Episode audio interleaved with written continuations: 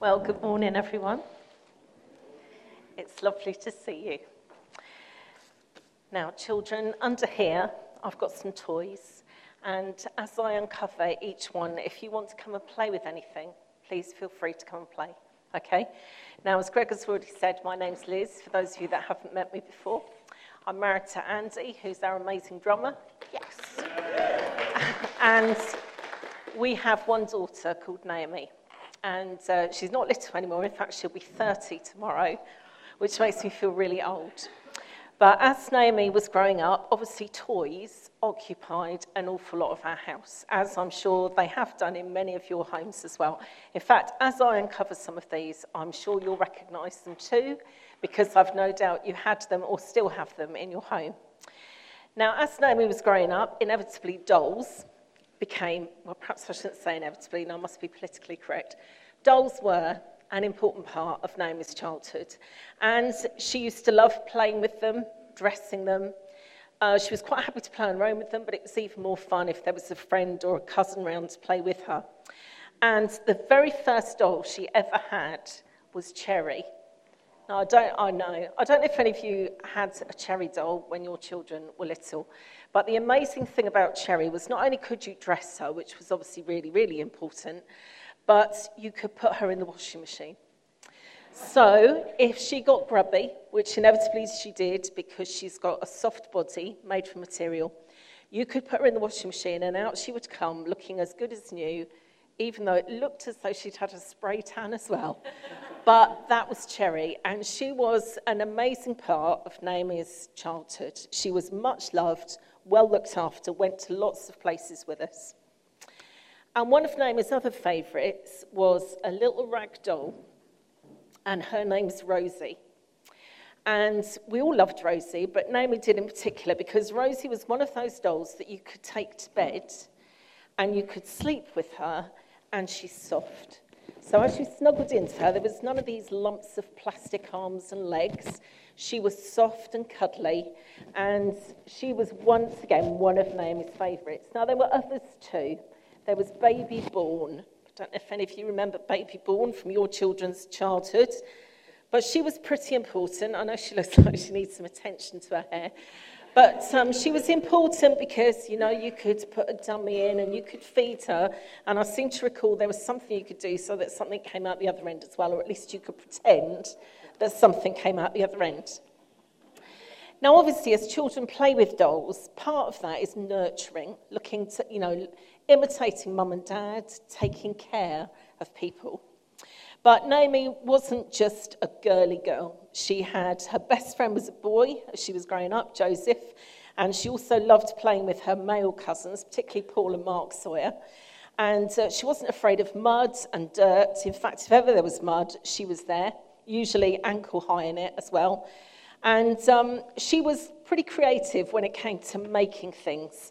And so we had Duplo in our house, which, for those of you that have never come across it before, it's like a larger version of Lego, and it's brilliant. And it's really good for imaginative play and for children that are creative. They can get carried away and tell all sorts of stories with Duplo. Now, we've also kept Jenga. Now, that's still going strong today, I know. And it's the kind of game that you can involve everyone in. But the bricks are versatile. You don't just have to use them to play Jenga.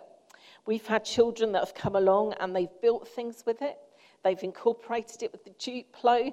They've done all sorts of things. We even had, on one occasion, two little girls round, and uh, while the adults were talking, they were coming round asking us to take part in a little competition who could build the best thing with the, with the bricks. So it's the kind of thing that everyone can get involved in, or you can just play by yourself, doesn't matter. Now, going this way, I've got some toys that you can play by yourself. Now, this one here, it says, You're the engineer. You switch the trains to escape gridlock. And what it gave you were little trains, and it gave you a card, and you had to set the trains up as the card said. And then you have to move them round so that the one train can escape the gridlock. And that's a great game. You could have a competition between people, or you can just play by yourself. Now, solitaire. I must admit, I still love playing this. It's a little game of logic, and it's something that you can play by yourself, or you can have a competition with someone else. Um, and it, you can sit quietly and try this for absolutely ages. We've got several of these at home of various kinds. Now, this one here is Marble Run. I know.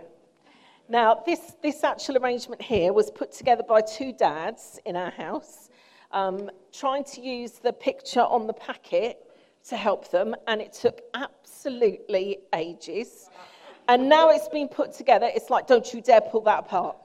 So it sits like this in our garage undercover so that you know you can just come and take part and hopefully this is going to work and the satisfaction when it was built and it oh and it actually so I'm just going to help it a little bit here there we go and down it goes. Now we've kept all of these toys so that when children come to our house we've got things for them to play with. Um, and we don't just have toys that are really old, although some of them are really old, but if you come to our house now, we still have a toy called FIFA 19. And uh, if any of you, you know, want to come and challenge Andy, I'm sure he'd love to play the game with you. When Naomi was little, it was Nintendo that she played with, and she liked nothing better than playing that with her dad. I have to say, I've never used Nintendo or a PlayStation in my life. But I know I've led a very sheltered life, but you can still play if you want to with Andy when you come to our house. So there you go, FIFA 19, if anyone wants to challenge him. Now, the reason that I've brought all these toys in today, and some of them are old, is that these toys remind me of us here in church. And the reason that they remind me of us is we're all different. We're all different ages. Some of the things here are approximately 30 years old, whereas FIFA 19, as you've probably guessed, came out around Christmas time. So that's not very old at all. There are some of us who are really good at nurturing and taking care. There are some of us here who are incredibly creative and have amazing ideas that they can actually use to make things and build things. There are some people who are quiet and prefer to spend time on their own. So some of these games where you just play by yourself are great for you. There are others who are highly intelligent and they could have put together this marble run in no time at all. And there are others who are very gifted when it comes to things technological, which is why I don't play games like this because I'm not technological at all. But we make up the body of Christ. We are Christians together, part of God's family. And although we all look different, we've all got different talents and skills, different things that make us unique and special. And the amazing thing about God is that He can use each of us, just like we can use each of these toys. He can use us. Now, maybe you're feeling at the moment, well, I'm, I don't think I'm particularly talented. I don't think I've got very much to share. Well, that's not true, you know, because God can take you and use you. Now, I've been on the SHAPE course that's running at the moment, and if you get the chance to do it, I'd strongly recommend that you do it because we're looking at the talents and gifts that God has given us and how we can use those to build one another up. Now, toys are good because they encourage children to play they encourage their imagination.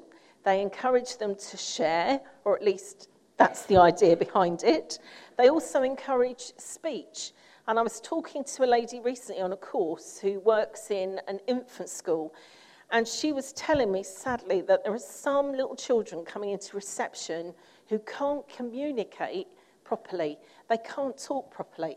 And I think that's so sad. And whether it's because they've spent a lot of their time in front of TV or they haven't communicated with their parents, their parents haven't been talking to them for whatever reason. I think that's really sad. But whatever stage we feel we're at, however we're, whether we're young or old, we are all important to God and He can use us as part of His family. There's that section in the Bible that says that each part of the, the body is important. We can't manage without each other. And I want, I want to finish with this little rag doll here, Rosie. Now, some of you might be feeling a bit like a rag doll this morning. Um, you might be feeling a bit, I don't know, under the weather. Maybe you're feeling that you're not that special, that there's, um, there's, there's nothing that God could use you for because you're too young or you're too old or you're not very well in your body. But you know, God is saying to you that you are special to Him and He has jobs for you to do. Now, someone who can say this so much better than I can is Philippa Hanna. And those of you that have heard Philippa will know that one of her songs is Raggedy Doll. And I've asked if we could listen to the words. Unfortunately, we can't see. Oh, thank you. We get the video as well. Now, I want you to really listen to these words, and I want you to imagine that you are the rag doll, and God is singing this to you.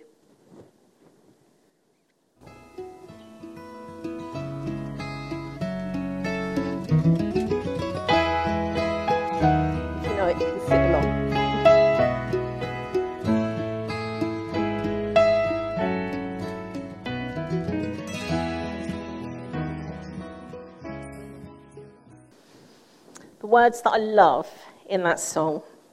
You are beautifully and wonderfully made. I don't make mistakes, and I wouldn't change a thing. I love you from your head down to your toes. And that's God's message to you this morning. Let's just pray together. Lord, we just want to thank you this morning for your never ending love.